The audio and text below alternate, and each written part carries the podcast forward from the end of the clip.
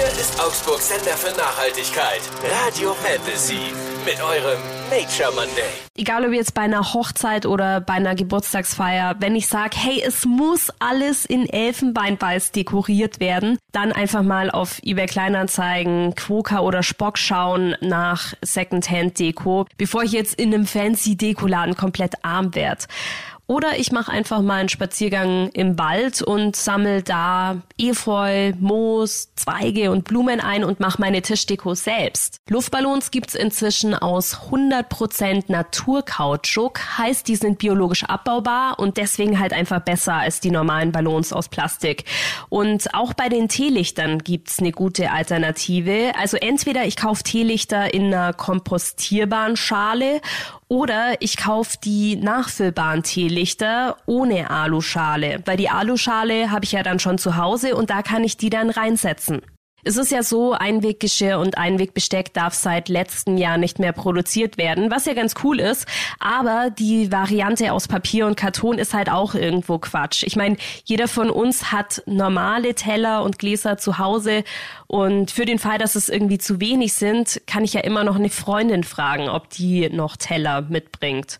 Wer jetzt sagt, hey, ohne Servietten geht bei mir gar nichts, da entweder Stoffservietten kaufen, die dann waschbar sind, oder zumindest Servietten aus recyceltem Papier kaufen. Thema Strohhalm, ja, da gibt's inzwischen gute Alternativen aus Glas, aus Papier, aus Stärke. Aber die Frage ist doch, brauchen wir den unbedingt? Also meiner Meinung nach schmeckt der Aperol Spritz auch ohne Strohhalm. Und es spielt halt auch eine Rolle, was wir trinken. Klar, am nachhaltigsten ist immer noch Leitungswasser, aber Bier ist zum Beispiel nachhaltiger als harter Alkohol, gerade wenn es jetzt regionales Bier ist, weil Bier kommt halt einfach in der Mehrwegflasche daher und der Schnaps nicht. Und Thema Bierpong, bevor ich da jetzt losziehe und extra Plastik oder Papierbecher kaufe, könnte ich auch einfach Gläser hernehmen. Klar, die sind dann wahrscheinlich unterschiedlich groß, aber dadurch wird's halt dann bisschen schwierig schwieriger. Teilweise kannst du es halt auch schon übers Motto ein bisschen nachhaltiger machen. Zum Beispiel, wenn du eine Kleidertauschparty schmeißt. Also da nimmt dann einfach jeder irgendwie Klamotten mit, die noch in einem guten Zustand sind, aber die halt einfach im Kleiderschrank rumhängen. Und dann wird anprobiert und geschaut. Ja, Pizza bestellen ist da natürlich Quatsch. Du hast viel Verpackungsmüll und der Lieferant fährt halt extra für dich mit dem Auto in der Gegend rum. Selbst kochen ist halt immer nachhaltiger.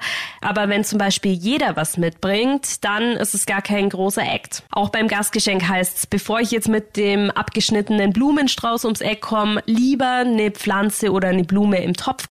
Euer Nature Monday, nur auf Radio Fantasy. Präsentiert von Windhager der Spezialist für nachhaltige Heizsysteme mit der Energie von morgen.